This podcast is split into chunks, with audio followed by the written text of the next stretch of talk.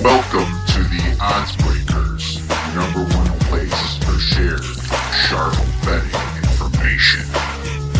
Welcome back to podcast 77 of 2022. I'm your host, Kiev O'Neil. You can follow me on Twitter at OBKiev. Follow us the Oddsbreakers. Follow us on social media slash the Oddsbreakers. This episode is being brought to you by BetRivers.com. For a 100% sign up bonus up to 250 bucks, please visit BetRivers. Use promo code ODDS22. Terms, conditions, and location apply. If you'd like to help us out with our cost, sponsor the website and the podcast, and benefit from our plays, please visit theoddsbreakers.com, click shop, become a member, pick any of our premium packages to get our plays before the line moves. You can also support us on patreon.com, or if nothing else, please visit theoddsbreakers.com or Telegram to get our free picks newsletter and become a subscriber. Another crazy weekend in sports, my friends, and now we have college basketball finally here. Another sport to add to our daily repertoire of handicapping. If you missed our previous two shows, they are dedicated to college basketball. I did some recordings over the weekend, a Big Ten preview, as well as tempo changes. So make sure you check that out. Had a fantastic weekend betting again.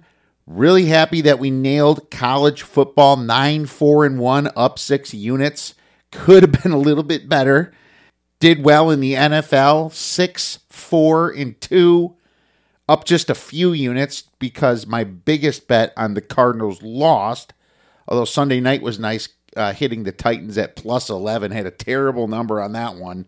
Went the opposite direction, but the Titans kind of did what I forecasted. It was a premium play. I talked about their path to victory, and that's what they did. They ran De- Derrick Henry right down their throats, did a couple read options with their quarterback Malik Willis, and they ended up covering. And they actually should have won that game outright.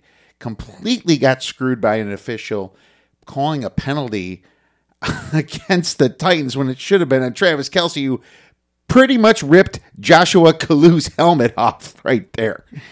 And they called the penalty on Kalu. I mean, the Titans are livid over the refs, and uh, they just they decided the fate of the game right there. So there you go. Mike Vrabel came out and said that they've been allowing Kelce to do that all year long. It's funny. You, you actually just Google Joshua Kalu, and you can see some of the articles here. Even on Fox News says Titans holding penalty allows Chiefs another shot at tying game. NFL world left puzzled. puzzled. Been puzzled for a long time now.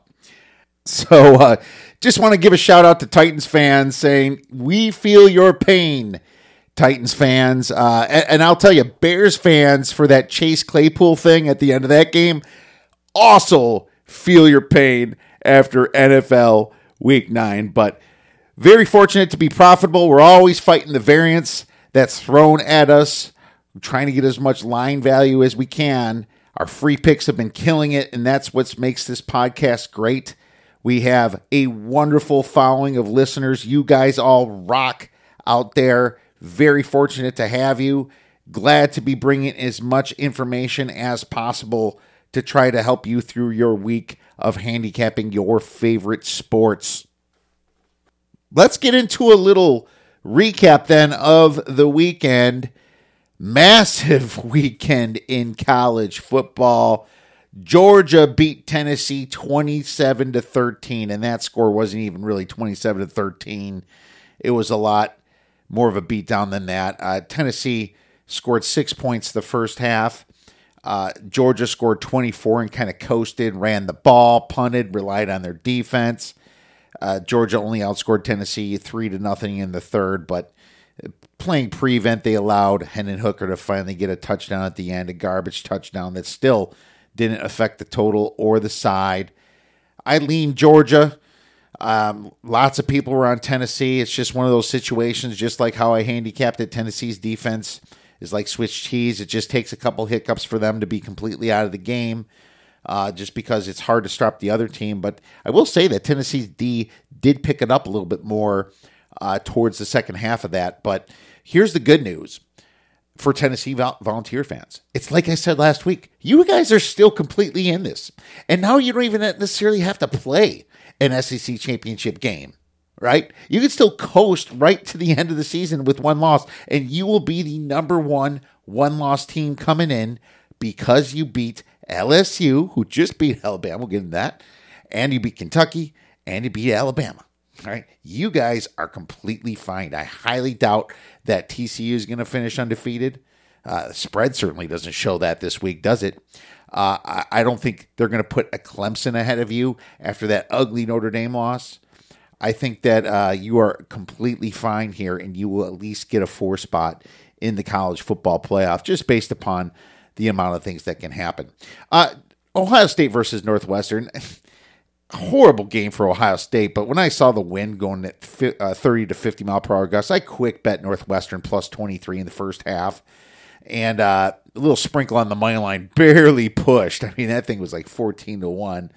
But, um, you know, I also bet the first half under. That was an easy victory. It's just that the wind was just absolutely insane. And I can't, I took a little from Ohio State that game. But to be honest with you, the, the conditions were so bad you shouldn't fault them that much. This was a Northwest. This is exactly what Northwestern wanted against a great school like Ohio State. You want complete wins. Just leave it up to the run game the whole time, which Ohio State eventually uh, won against Northwestern as well with uh, 207 rushing yards. Uh, to Northwestern at 206. So it was uh, just an ugly game. Uh, next one, uh, Clem. I will talk about Clemson Notre Dame. This burned me. I had a. I don't do a lot of parlays. I just do some beer money ones, and I had a a big one with this as the loser. I had massive line value at under 47 and a half. I think this thing closed at 43. Just frustrating as hell. You have 14 to nothing going into the fourth quarter, under 47 and a half, and all of a sudden they decide to score 35 points in one freaking quarter. Fucking bullshit! I mean, just Dabo Swinney just having to score the garbage touchdown there. But it was also his shit defense that was completely fraudulent this year. Clemson have the having the easy ACC schedule. This game I tweeted out shows you exactly the power of the ACC, in my opinion, in uh, overall power. You know, comparing them to, let's just say, like the Big 12, the SEC, the Big 10, they're much below, and they're probably below the Pac 12 too. This was another game where a lot of people were on Clemson. Clemson, Clemson, Clemson. When I saw Notre Dame beat North Carolina, I was like, hmm, I am, and, and I was a sucker. I bet North Carolina that game. I one person didn't. One person bet Notre Dame. That was Michael Fordham of the Odds Breakers here. Congrats to Michael Fordham there. And uh, I didn't want to fall into that trap, and I'm glad I didn't because Notre Dame kicked the crap out of them. Now, that's not going to do that well for Notre Dame in the long run, really. I mean, it was good for their coach, right? But they ain't going nowhere with six and three. That loss to Marshall and that loss to Clemson. No, sorry, their loss to Marshall and their loss to Stanford was absolutely uh, disgusting this year. They, they, did play Ohio State pretty tough, so I will say that. Michigan just wiped Rutgers. No need to talk about that. Um, Alabama versus LSU. Man, that that was such a good game, especially at the end. LSU was just fantastic on defense, both sides of the ball. You could tell Alabama was more talented and probably may, maybe even the better team. But what did Kelly do at the end of that game? Something that Brian Kelly never does. He always kicks the extra point. He decided to go for it to win. Jayden Daniels throws a rocket down the sidelines on the little out route there, the two yard out route uh, to his, I believe his tight end. They caught it. Two point conversion done. LSU wins a massive game against Alabama, and that's just got to burn uh, Alabama bad. Uh, I mean, a game they could have won, and just going back to the Tennessee game, they could have won that as well. Two games away. I mean, this really doesn't take away from Alabama's overall power much at all. And I bet LSU for reasons but it doesn't mean that I would have bet LSU if it was in Alabama. Of course, it, Alabama would have been a 17 point favorite in Alabama, but I mean, this was just a massive game for the Tigers. The Tigers now control their own destiny to go to the SEC championship game. And imagine if they win against Georgia. Uh, that would be extremely interesting because they're going to be a powerful two loss team uh, competing against like the TCUs and the one loss Clemson's, the one loss Michigan slash Ohio State uh, to make this thing extremely interesting coming into the college football playoff. You know, the funny thing about the Alabamas and the Ohio States, they came into the season a lot more buttoned up than people thought they were. I, I or that what they actually were. I, I mean, the reason I bet LSU is because I didn't think Bama was completely buttoned up, even though they have that talent. Now, when they do get buttoned up, they just crush everybody. But the same thing with Ohio State with the with their defense kind of messing up a little bit against Northwestern. Their passing game a little bit off. Some some some of the routes are, the kids are running are a little bit off. And I'm not just talking about this Northwestern game. I'm talking about against Penn State. They're just a little bit off, you know. And it, it, that's how you lose games. You can lose big games when your team's a little off, even though you're the better team. That happens all the time in sports. Though that's why we try to find good spots to bet against teams and bet on teams. You can tell when they almost button it up a little bit in practice. You can kind of tell when some teams slack off a little bit. But massive game. Uh, I thoroughly enjoyed that game. It was right before I had to leave for my coaches uh, to coach my son's uh, little league game. Well, it's actually uh, A two. It's not little league. He's only eight years old. It's eight and nine year old kids, but uh, he's fantastic because we are now ten and one in our far, in our fall baseball league. Texas Tech versus TCU. This was absolutely ugly, and I tweeted out an egregious call that completely screwed Texas Tech. Would have forced a fourth down. TCU would have punted. Instead, they scored a touchdown. A phantom face mask. The face mask didn't even happen. The quarterback turned his head, and the official assumed it was a face mask.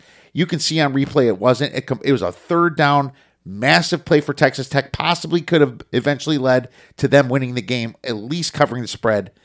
That was absolutely absurd. And so was some shenanigans going the rest of that drive against Texas Tech as well. If I'm a Texas Tech fan, I'm livid. They've been extremely noisy on Twitter themselves this week rightfully so. Uh, UCLA, Arizona State, 50 to 36. Arizona State was a sharp side, so that was a sharp side that lost. I just wanted to mention that. It was kind of interesting. Um, you know, this game was a little bit closer, I would say, than people think. It was it was within always two scores, let's just say. So I didn't get to watch much of that uh, just some of that. I had to follow some of the Texas versus Kansas State game. Uh, I was getting a little worried at the end. Texas does love to choke, and they did l- allow a, a, touchdown up by two scores to Kansas State. I did have Texas minus two and a half. I did end up getting to the uh, window on that, by the way. Uh, I know on the podcast I kind of shunned it, but I dug a little bit deeper into the numbers. Some of my colleagues like Texas, so I was like, you know what, they're right. I'm going to take Texas, and I was glad to cash on that one. Uh, Penn State, nice job against Indiana. You know, especially after that big Ohio State loss, they got right back up. So uh, credit to Franklin on that one.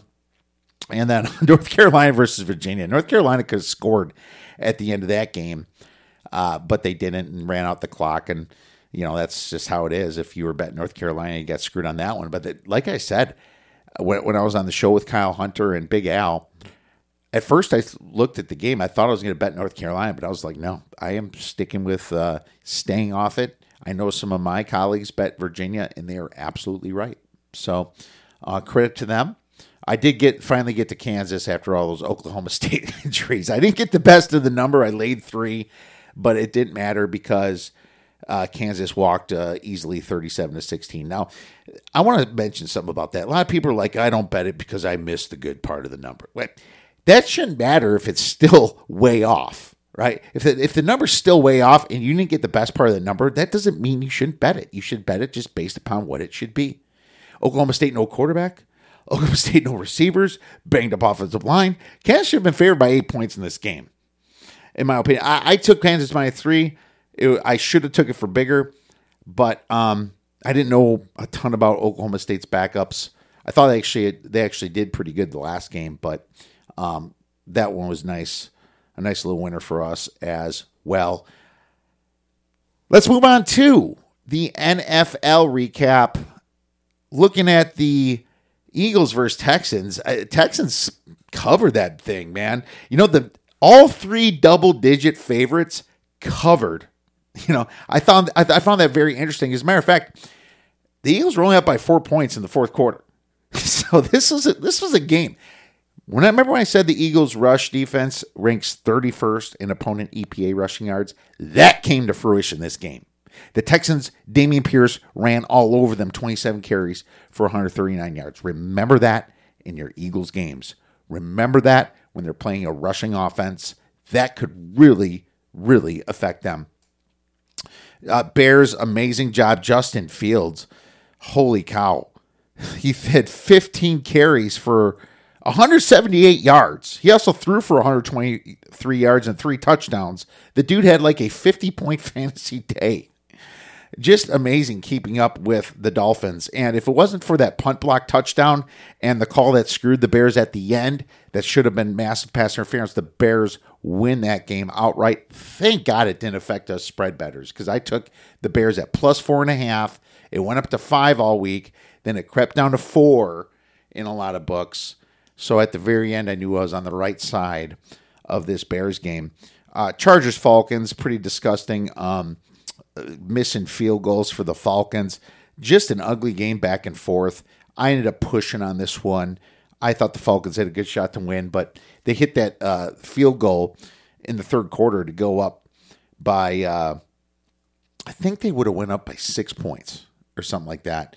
Uh, I think they possibly would have won that game outright, where they would have forced the Chargers to try to drive into uh, the end zone. Missing field goals was big. Uh, Bengals Panthers, holy cow! Bengals up thirty-five to nothing in the uh, first half. That that was the easiest teaser leg that I've hit in a long time. Bengals making it easy. Packers Lions. I bet the Lions plus three and a half, and I got, I was stupid to not put them in on the contest. Although the Packers did outgain the hell out of them, I thought the Lions were good backdoor material when I did bet them, and uh, just one of those situations where I got scared because the Lions rush EPA and the Packers coming off a loss. Well, you know, you start listening to a bunch of noise out there, and sometimes it takes you off a good place for your contest. But was happy to hit the bet anyway. One that I didn't hit was Patriots Colts. Oh my God, why was I betting the Colts? I got some more to say about the Colts in the next segment. Uh, Bills Jets had the Jets and the money line sprinkle. That was wonderful. I thought the Bills would, you know, possibly put on a little bit better of a show. I mean, they're up 14 to 10 at the half, then just kind of choked it away. And that's how the Bills kind of are. They usually pound teams by double digits or they lose outright. There's nothing in the middle there. Very strange. Um, so that was interesting. Vikings Commanders, I, I, thought the Vikings should have won by more. They really put themselves in a bad position. I thought it was just some kind of bad coaching, really, and bad play by Cousins. Only 22 for 44. Uh, that's Cousins on the road for you, but they ended up uh, able to win that with a field goal. Would have been nice if they went in because I pushed on my Vikings minus three. when it got down to three, I was like, I have to bet this now. It's down to three, but even though I liked Heinicke kind of. Uh, Heinicke threw a nasty pick at the end of that game. And this was just another situation where the Vikings, instead of going for seven, ran the clock out and kicked the field goal. Uh, Raiders, Char- uh, Jaguars. My number said the Jaguars, but I just could not bet them after them losing four games in a row and they're outgained their opponents. It's just was absolutely absurd. And they started that game down like 17 to nothing or something. It was 17 to 7 for a while. Sorry, 20 to 7, 20 to 10 at the half. just a massive comebacks. Outscored them 17 to nothing. Raiders couldn't even score in the second half. Just pathetic on them. My bad play the Cardinals versus the Seahawks. Cardinals could not stop the run. There was a horrible touchdown that uh, the Seahawks did get on a massive push off that upset me a little bit. But I will say that that was a bad bet anyway because the Cardinals just could not stop Kenneth Walker, 26 carries, 109 yards, and two touchdowns. They, they couldn't stop him, you know. And not just that, if Kyler Murray's off a little bit, that's he's they're done. I mean, you know, it's it's all Kyler Murray on this team because their defense is so good. If they cover the spread, it's because of Kyler Murray. If they lose, it's because of their defense and Kyler Murray wasn't on. Rams Bucs. That was another ugly game the same time as the Cardinals versus uh, the Seahawks. I thought that uh, that was anybody's game at the end, but man, the Rams they have some serious problems now. They're what three for five, three wins, five losses. Coming off the bye, they lost that too. The Bucs got a little bit healthier, so that's good for them. But they just still have a ton of problems there uh, in Tampa. Now, maybe now that uh, Brady's divorce is finally going through, uh, he'll keep his head a little bit more in this game. Uh, t- and then, like I said, Titans Chiefs. Titans should have won that game. Really glad to cover that spread. I set up a nice little middle in that game as well. Uh, situation where all three double digit dogs uh, covered this time. But I'm not going to be one of those people's like you don't lay double digits in the NFL. I am not one of those people. I say you pick your spots. I, now, I wouldn't necessarily do it often because all my rankings in the NFL kind of have people a lot more bunched together than what some of these lines are. As you as you remember, I said both the Eagles and the Bills are a little bit too high against their opponents, and I ended up betting the Jets. I couldn't quite get there with the Texans, but obviously that was a nice little cover for Texans betters.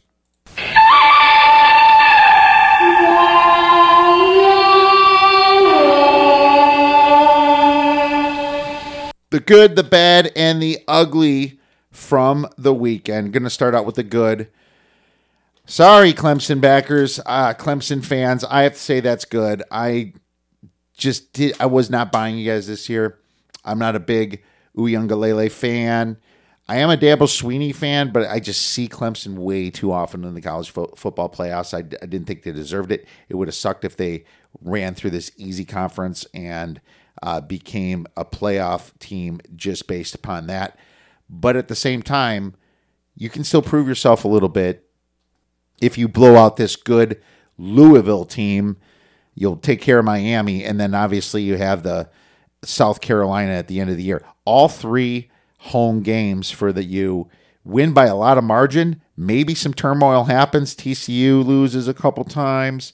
USC loses. You know, you might get a loss from another loss from a Ohio State or a Michigan. Anything can happen. So uh, it's not like Clemson's completely out of it.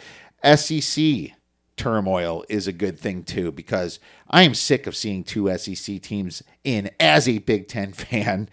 Or as how about this as just not an SEC fan, and I apologize to you listeners that are SEC, but I like parity. I don't love the fact that it's all going to eventually go to two conferences, SEC and Big Ten anyway. Even as a Big Ten fan, I don't like that. I like the representatives all over the United States. I think you should have 12 playoff teams with representatives all over the United States in different conferences. That's what I truly believe. I think you're taking away from college football and some of the rivalries by the way they're doing it just based upon the money. If you agree or disagree with that, I would love to hear you on Twitter. Tweet us at theoddsbreakers.com. So those are really my two good things. The SEC turmoil now that maybe just one team in the SEC. I, I still think it's Tennessee though. It's probably going to be Tennessee and the SEC champions. So not going to worry too much about that. Um, the bad Memphis going for fourth and 16 in a tie game on their own 45 yard line. Unreal. I mean, your field goal kicker might suck, but that doesn't mean you're going to make a fourth and 16. Just punt it and try to push TCU on the one. Maybe you get a safety, you know? Did I say TCU? I mean, UCF. Punt the ball for God's sake. Of course, that was one of my losers, Memphis plus three and a half. But man, you had an opportunity to win that game and you absolutely choked it away. Another bad, Sam Ehlinger. Holy smokes, man. Now, this doesn't take away the fact I still think Matt Ryan sucks. But Sam Ehlinger is not an NFL quarterback at all. You had two years to learn this system. Not all of it's his fault. He has a terrible offensive line, But dude, you can't even complete a freaking pass. I think we were like almost through the whole first half and you didn't even complete a pass. And it's not like you're playing this amazing defense. You're playing the Patriots defense. You know, they're an okay defense. Curious where they rank in EPA now. I'm talking all this. Patriots number one in defensive EPA per play. Well, fuck me. Uh, next, Kyler Murray. I mean, he looked bad last game. Now I know his defense is bad, but Jesus, he got DeAndre Hopkins there. Hopkins was blanketed, and he did throw to Rondale Moore and Ertz, but he was also very inaccurate, and he was also fumbling the ball. He turned the ball over when they should have scored and went up that game. Kyler Murray, you were bad last game, along with the Cardinals D. Ugly, there is a ton of ugly here. I mean, just a ton obviously the officiating, like I said, very ugly this week in both college and NFL. The Raiders, holy cow, no points in the second half. You have control over that game. How is your coach not on the hot seat? Well, probably because you just signed the contract for McDaniels, right? Uh, but uh, I almost think that he might be put on a shelf pretty soon, and it'll eventually go back once again with his tail between his legs to New England, to the Patriots, you know, and then uh, just wait that job off. I, I know in about 20 or 30 years, Bill Belichick will retire, but, you know, maybe you have a shot to uh, be a Patriots head coach, which is probably where you belong. But imagine that losing in the AFC West twice, especially when it's so vulnerable this year, too. Jesus. Ugly is Frank Reich getting fired. And I'm not saying he's done a fantastic job this year by any means. As a matter of fact, I always thought he was the brains behind that Eagles or the Eagles Super Bowl. But what I will say, the ugly thing is that GM Chris Ballard didn't exactly set him up for success. I mean, his offensive line is the worst in football this year. I remember Ross Tucker talking about that preseason. He was worried about the Colts' offensive line. Shout out to Ross Tucker for for uh, finding that out and saying that, making it public before the season absolutely happened. You know, I, I got to tell you, credit to him because he was absolutely right. A lot of people were betting the Colts to win the division. And it turned out their offensive line sucks. And it also turned out that the quarterback they brought, Frank Reich, what which was uh, Matt Ryan, not exactly an upgrade from Carson Wentz, who has been sucking, obviously, in Washington, was a terrible choice as well. So, what could Frank Reich do? He has no offensive line, he has no quarterback. Well, he gets fired. I'm sorry. Chris Ballard, maybe you're the one that should be fired. You're fired. The final one is the foul play suspected in the UFC. And I got to tell you, I'm pretty close with a lot of people that have a lot of sports betting information. And I hear things and I make bets. I do when I hear uh, injury info before it's released. I get a lot of that. Not that I'm the most dial in person in Vegas or nothing, but I know some of that. And I didn't get any of the information about Darrick Minner. So a lot of money came in on his opponent, Shylin. And I was wondering why some of the books took it off the board, but a ton came in by Shylin in the first round. And then that's what happened. Minner looked terrible. And then apparently he was hurt. That was the information. But the leg he was hurt with was the one he was also using to kick.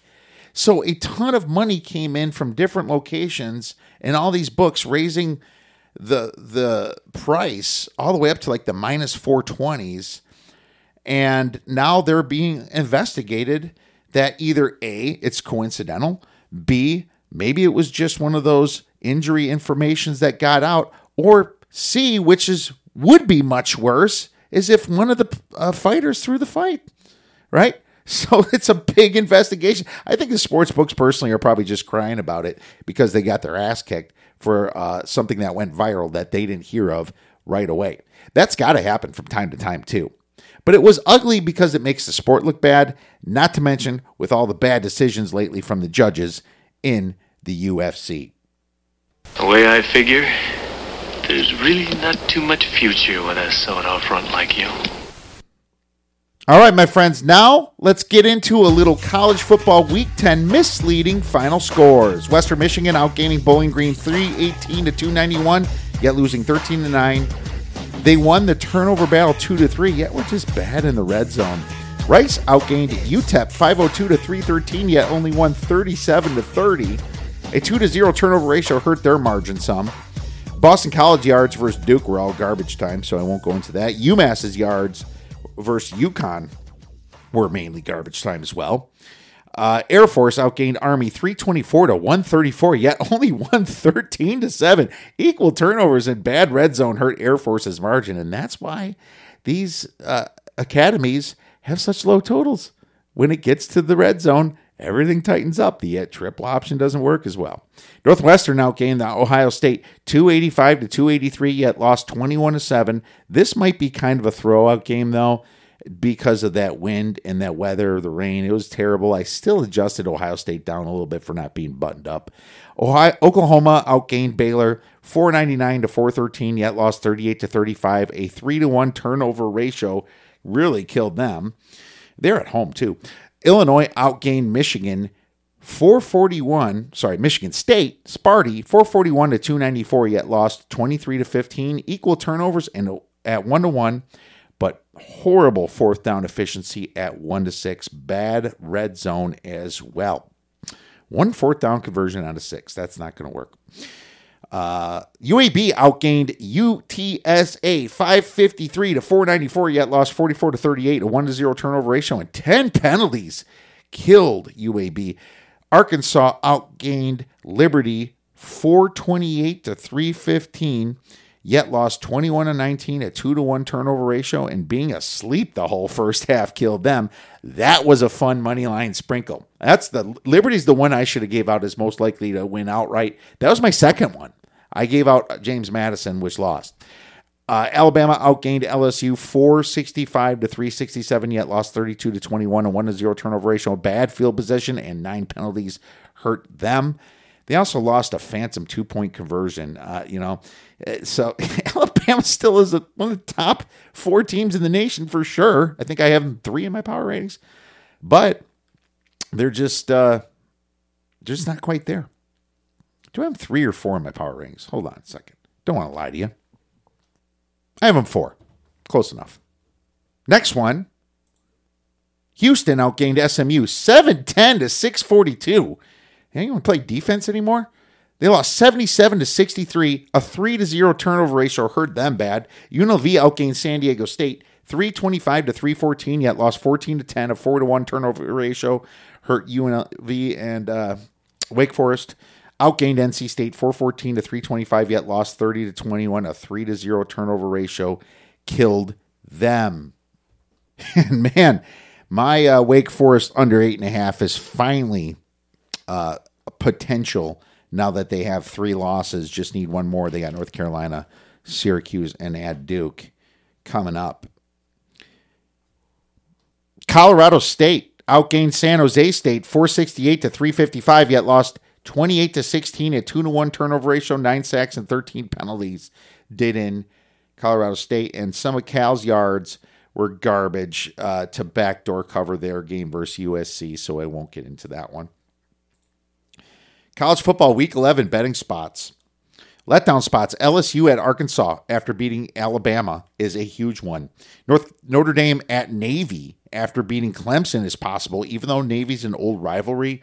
It's possible. Now they might still get up for it. Liberty at UConn after beating Arkansas straight up is one for sure. Michigan State hosting Rutgers after beating Illinois is one. Illinois finally lost. I guess I should have mentioned that in the uh, recap. Excuse me. Kansas at Texas Tech after beating Oklahoma State is a letdown spot as well. Some get up spot. Alabama at Ole Miss after losing to LSU is a get up spot. Or do you think they could be flat? I, I wanted to mention this. I think it would be get up because that's just Nick Saban. He's a great freaking coach. I think he gets his team up. They're still playing to get in the NFL too. Illinois hosting Purdue after losing to Michigan State is one for sure. And then the only look at spot I have is uh, Kansas looking past Texas Tech to Texas is possible, and a now sandwich because Kansas in the letdown and possibly the look ahead. NFL week nine misleading final scores. The Packers outgained the Lions 389 to 254, yet lost 15 to 9. A 3 to 1 turnover ratio, all in the red zone.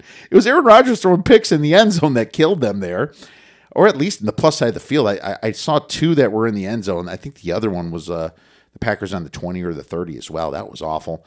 Uh, and Kansas City outgained the Titans 499 to 229, yet only won 20 to 17, a 1 to 0 turnover ratio, 10 penalties, and poor red zone efficiency really hurt Kansas City. The Titans worked hard against Kelce. They shut Kelce down, ran the ball, pat the victory, like I was saying.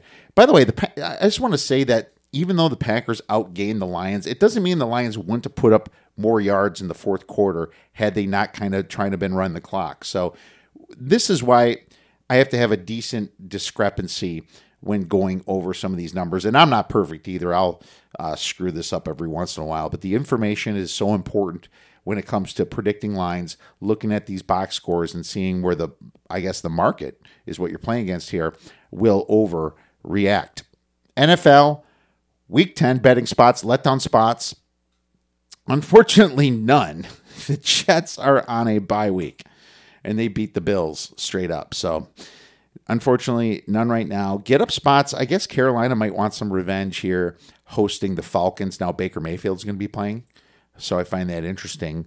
Falcons are a bad team themselves. Um, Carolina's looking interesting to me, to say the least.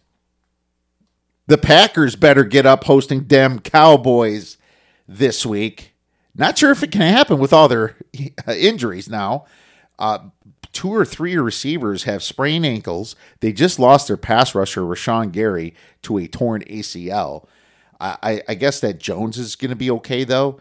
His injury, I think he was also hurting his ankle, but I think he should be okay and probably play next week. But jeez, these Packers are not looking good. Buffalo probably didn't appreciate losing to the Jets themselves, and now they're playing the Vikings. So just thought I'd say that. And I don't have any look ahead spots uh, in the NFL. Now it's time for our college football week 11 free play. And I can't believe I'm saying this because I've been knocking this team for like weeks now. I'm taking TCU plus seven against Texas. I mean, my power ratings, even though for a long time has had Texas above TCU, and I've been back and forth with TCU fans about that some, but it's it shouldn't be this big. You know, especially with Texas, just the way they've been looking so lethargic lately as well. They let Kansas State kind of back into that game, and it, Texas is a great team, but TCU is a very good team. I actually, I'm going to take that back. Texas is a very good team. TCU is also a very good team. And TCU is playing for the college football playoffs here. Texas is out of it.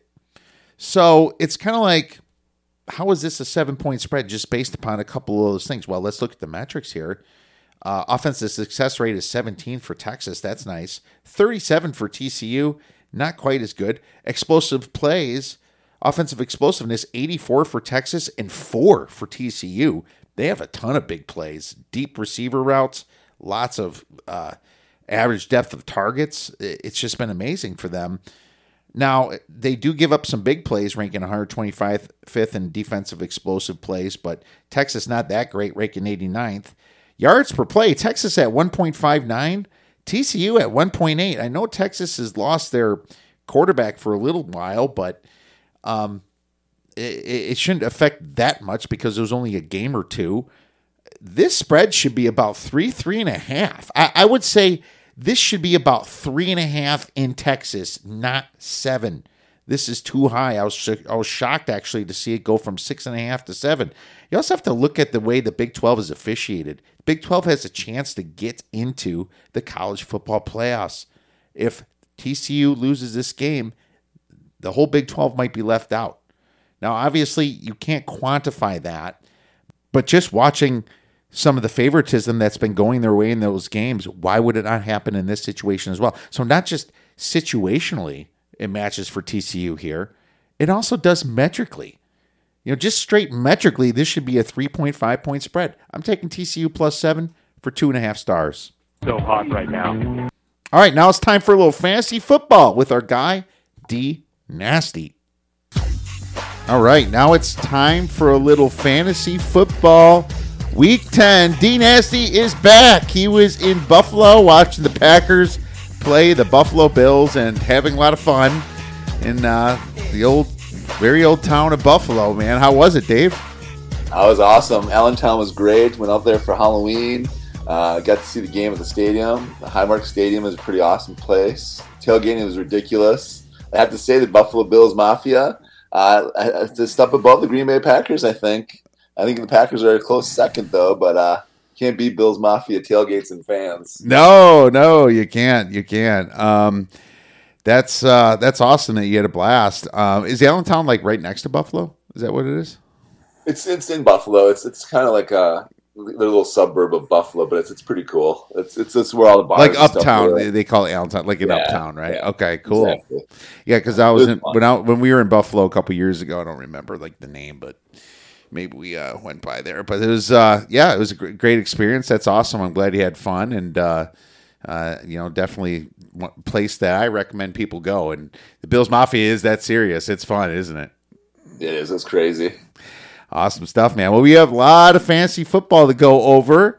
And Dave, we have a few bye weeks, don't we? Yeah, that one of the teams that's playing tonight actually. So the Ravens, you will not be seeing the Ravens next week. Uh, Lamar Jackson, Devin Duvernay, uh, Gus Edwards, Kenyon Drake, who scored tonight, Isaiah Likely, and Mark Andrews. So uh, those guys get them all out of your lineup. You're gonna have to find some pickups to fill in those spots this week.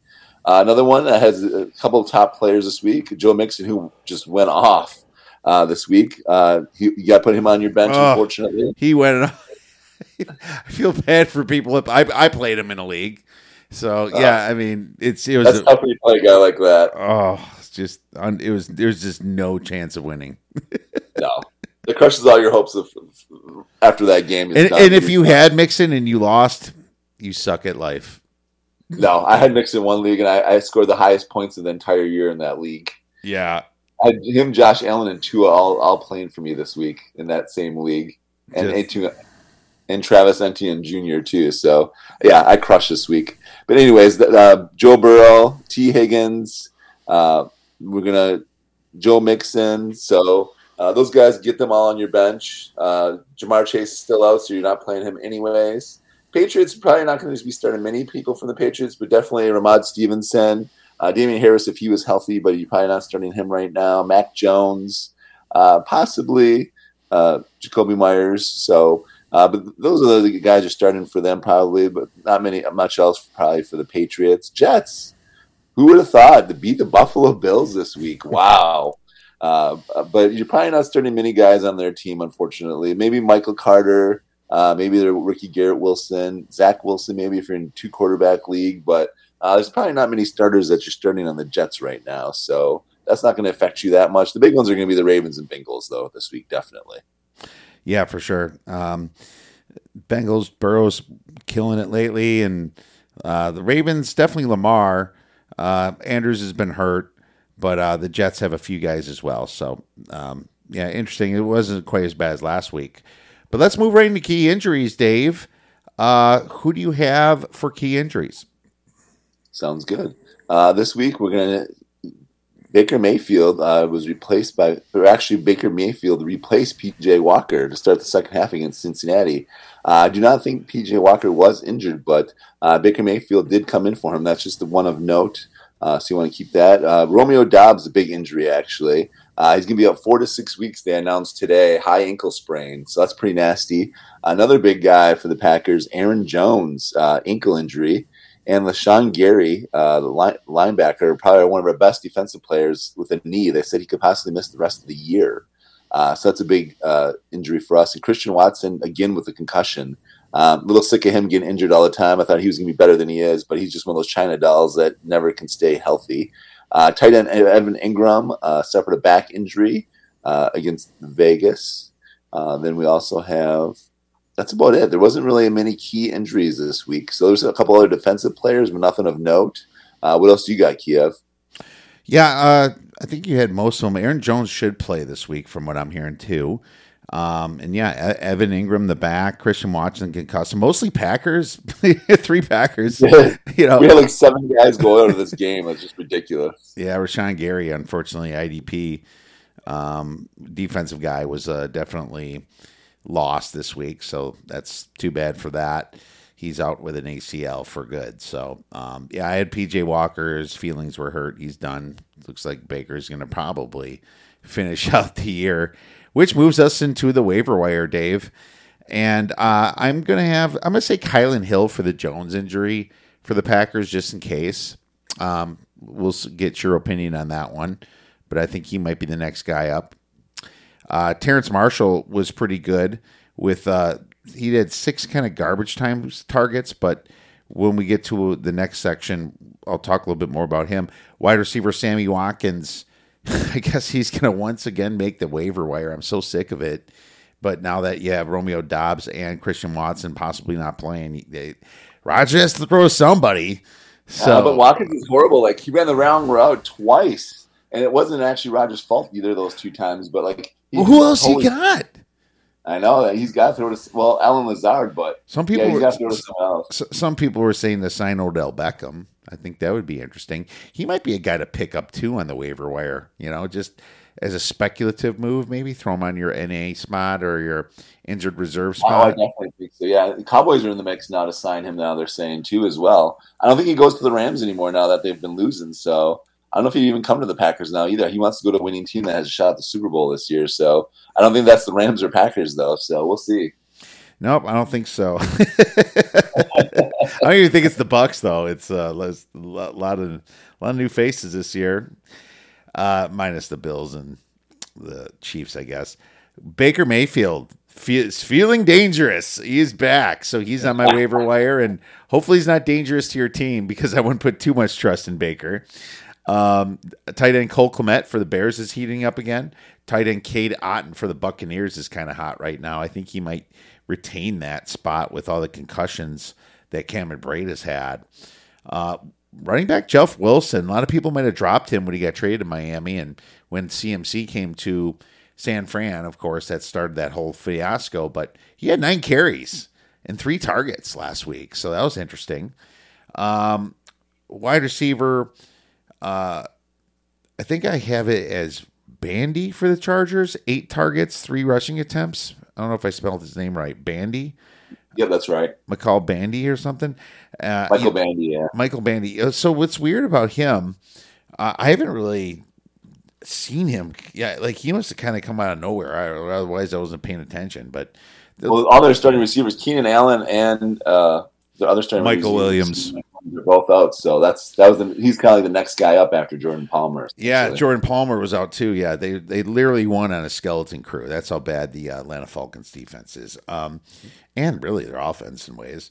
Uh, running back Tyrion Pr- Davis Price, I think, is a good handcuff to CMC. I don't know if we talked about that yet, but he's probably the guy you want to handcuff CMC with. So um, I would definitely do that. Dave, who you have in your waiver wire?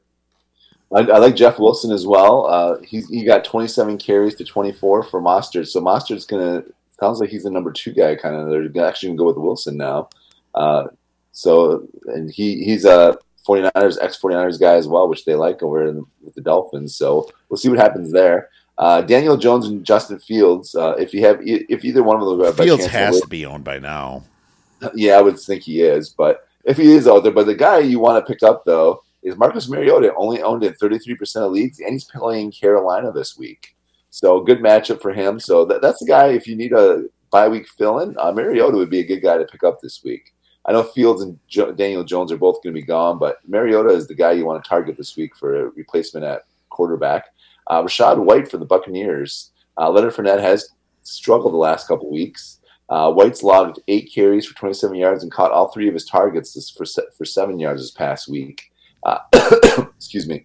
So he's actually gradually taken over more and more carries and more more looks in the offense from Leonard Fournette. He's been struggling the last couple weeks mightily. So only owned 34% of leagues right now.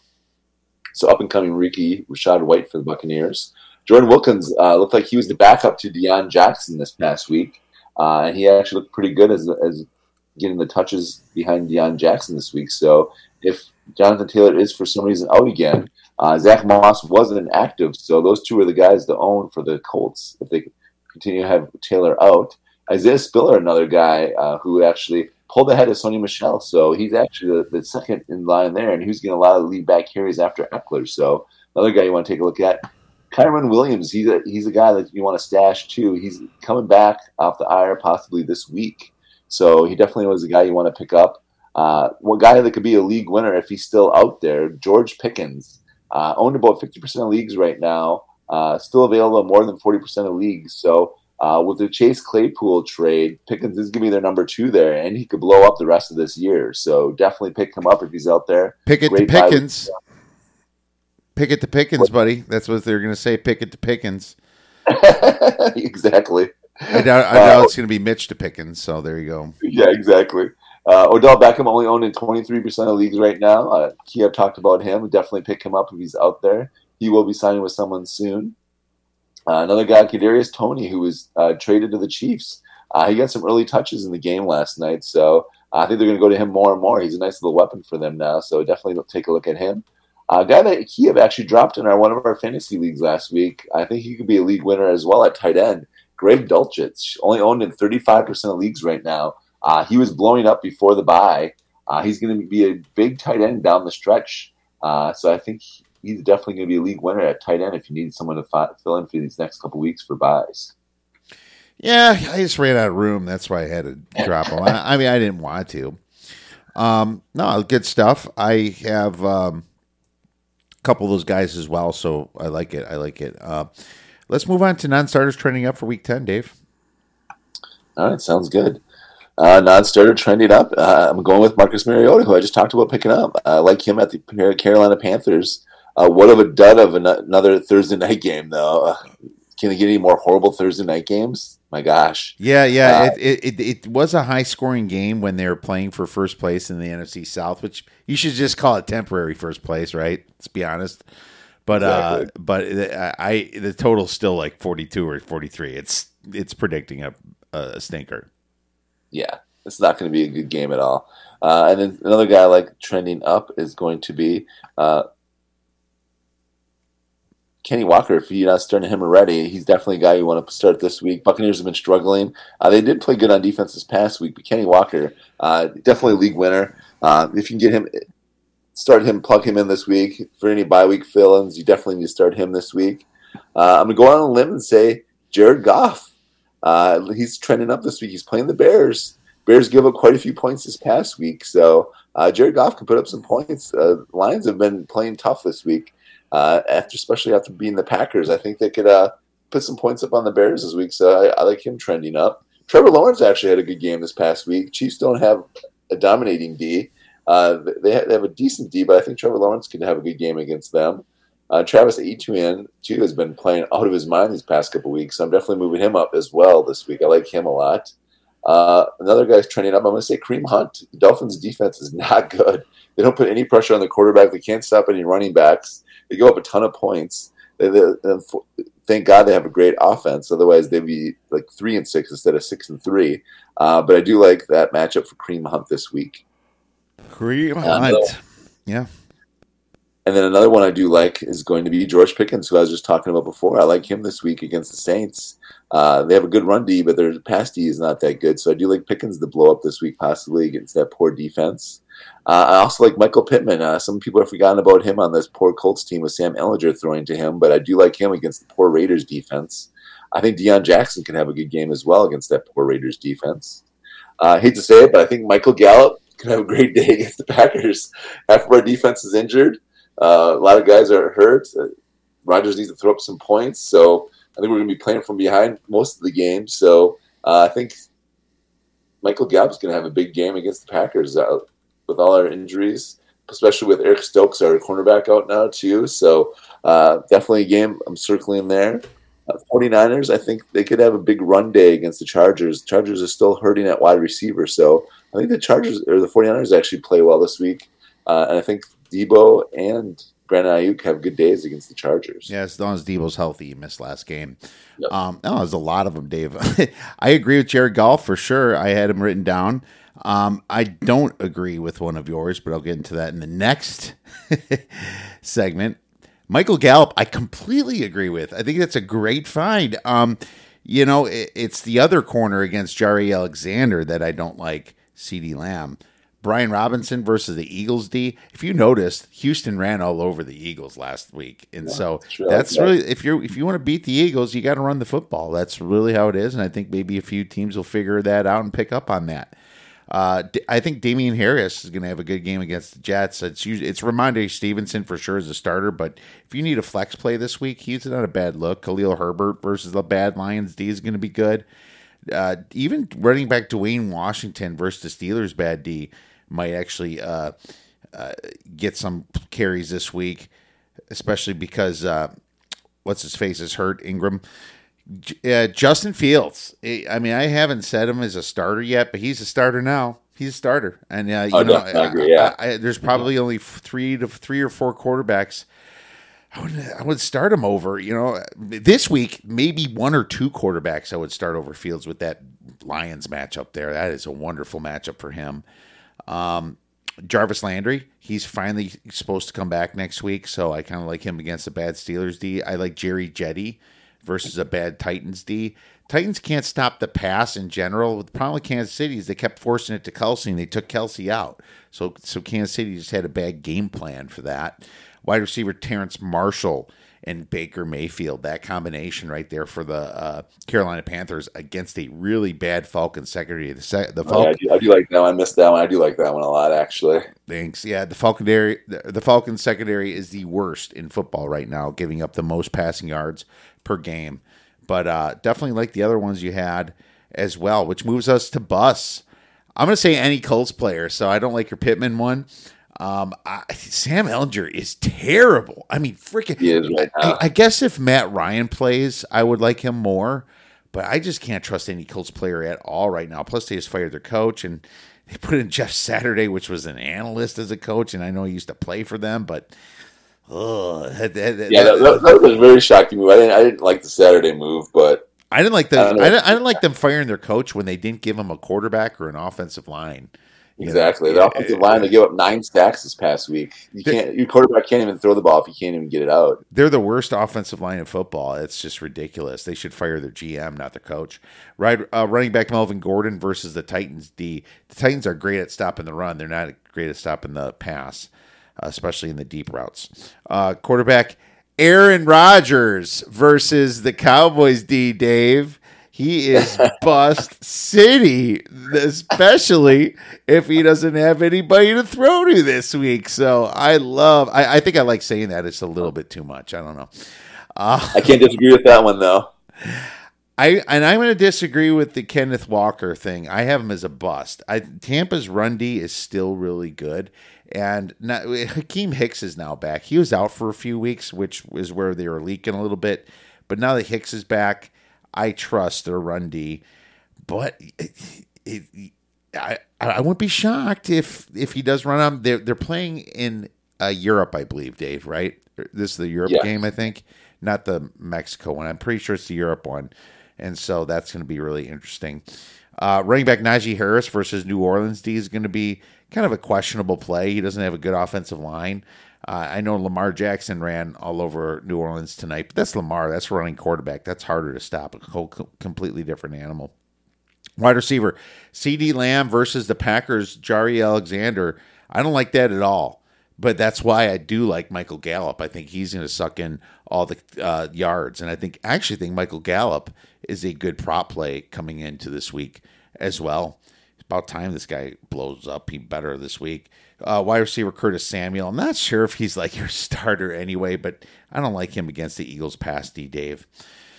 So those are my bus, my friend. What are yours? Yeah, I'm gonna say I'm going to say Geno Smith against the Buccaneers. I know the Buccaneers' pass defense isn't that good, but I think he struggles a little bit finally. Uh, he's he's been too good to be true these first these first half of the year. So I think he actually throws up a dud this week against the Buccaneers. Buccaneers played well this past week on defense. Um, downgrading Kirk Cousins against the tough Bills D. They're going to be mad coming back after that loss to the Jets. Uh, they're going to be coming out with some fire. They're going to they're going to definitely be all over Cousins. So uh, I think the Vikings probably are the worst seven and one team to tell you the truth. Uh, they've beat some crappy teams in there, but uh, the Vikings you can't argue with their record. They're seven and one. They're a good team, but I think the Bills have their way with them this week. I think though, and they're at Buffalo too. I so agree. uh, I agree. I don't like them. Dalvin Cook, I still is still going to get his, but I think Kirk Cousins struggles a little bit this week. Definitely. Um, I'm going to say too. Uh, I think Jacoby Brissett struggles a little bit against the Dolphins. Uh, Dolphins don't have that good of a D, but I think he struggles a little bit too as well because they're going to lean more on the run game anyways uh, against the Dolphins. Uh, I do agree with you Najee Harris. I don't like him against the tough New Orleans run defense. Uh, I'm going to say too Malik Willis. He looked bad in the last couple weeks. Uh, you're not starting him anyways, but I don't like him this week against the Denver Broncos. Uh, they're going to be loading up the box against Derrick Henry, but Derrick Henry is such a beast; he's going to still run all over them. Uh, I don't like J- Josh Jacobs against the Colts. Colts have still a good run D, uh, so I'm to downgrade J- Josh Jacobs. He's he was blowing up the first couple weeks there for for a few weeks there, but the last couple weeks he struggled a little bit. I do have to agree with you on Aaron Rodgers, unfortunately. Uh, as it pains me to say it, I don't think he does well against the Dallas D. Dallas has a pretty underrated defense. I think they're one of the better defenses this year, so I definitely think they struggle. I don't like James Conner against the Rams defense. They have a, still have a good line. They have a, still have a great defense. I don't like James Conner or whatever running back starting if he's out or splitting carries with with you know Benjamin. I don't like either one of them. Uh, Austin, Austin Ekeler, I think I'm downgrading him a little bit against the 49ers. I think they have a better run D than most people think too as well. So um, downgrading him as well. Yeah, uh, Ekeler. We'll see. I mean, if they get too one dimensional, they're going to try to stop him as well. Uh, yeah, the Niners are just so good. Hardest, it's hard to bench Ekeler, but he if you might have a better option. I do agree with that. That brings us to our nasty sleeper, Dave. Who do you have that's going to win our fantasy football week ten? I'm going with George Pickens, baby. I like him. Uh, with Claypool gone, I think he, he could blows up the rest of the year. Like he could be like the semi Ja'Marr Chase of this year. I think the rest of this year, I think uh, he's going to put up some big numbers these next couple weeks. So I'm going with George Pickens as the D Nasty sleeper of the week. All right. No, I like it. I'm going with the man that just broke Michael Vick's record, my friend, Justin Fields. And I'm sorry, people weren't starting him. There's a lot of people that benched him. So he qualifies for a sleeper. It, he, this is probably the last time I'm going to say it, unless unless he gets benched again. I think that, uh, in bench and fantasy, that is. I, I think that he's here on out going to put up enough rushing yards. Uh, enough uh, completions, maybe a passing touchdown or two. I know it's not going to be nothing like last week, but you know it, there's going to be weeks that are similar to that. There's probably going to be a few bad ones, but Justin Fields, baby, is my nasty sleeper versus a terrible I Lions like D. I mean, I bet the over in that game. Come on. so here, here's a good question for you then. Justin Herbert, who I have in, in your league actually, and Justin Fields. Who do I start this week? Oh, Fields. Uh, you're not gonna play Herbert against the freaking Niners with no receivers.